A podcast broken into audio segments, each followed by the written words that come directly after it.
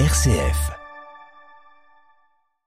8h22, nous allons prolonger l'entretien que l'on vient d'avoir avec euh, Louis Alliot à l'instant en compagnie de Jean Pruvot qui vient de nous rejoindre. Bonjour Jean. Bonjour Simon. Alors Jean, je vois qu'on a beaucoup de latence ce matin, donc je vous laisse dérouler un petit peu ce, ce mot national qu'on va examiner.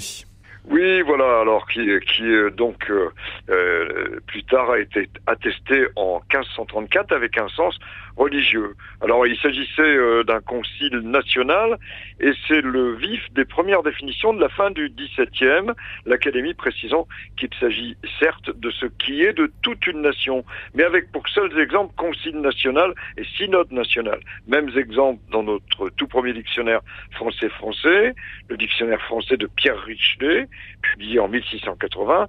Quant à l'abbé Furtière, il ne fait pas de cadeau au pays du Nord avec les exemples présentés. S'il évoque bien en effet un synode national en tant que concile, où on assemble les prélats de la nation, qui sont tous sous la même domination, dit-il, mais voilà, après avoir précisé que national désigne ce qui concerne toute une nation, eh bien, il a un exemple peu amène pour nos amis germaniques. Il y a des vices nationaux comme l'ivrognerie à l'égard des nations septentrionales du Nord. Bah, heureusement, cet exemple sera oublié et viendront ensuite des mentions valorisantes.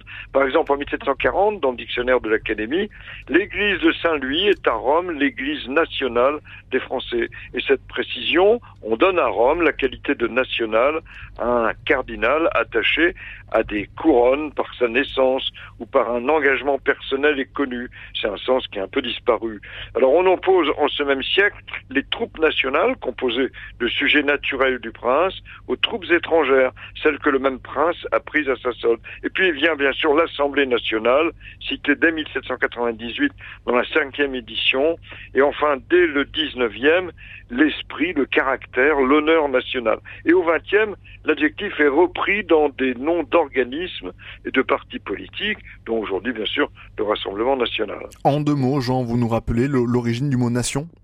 Alors bien sûr, il faut le rapprocher du verbe naître, parce que nation vient du latin natio, la naissance, désignant ensuite toutes les personnes nées au même endroit, d'où le peuple. Alors au moment des élections nationales, quel est l'anagramme de national au féminin?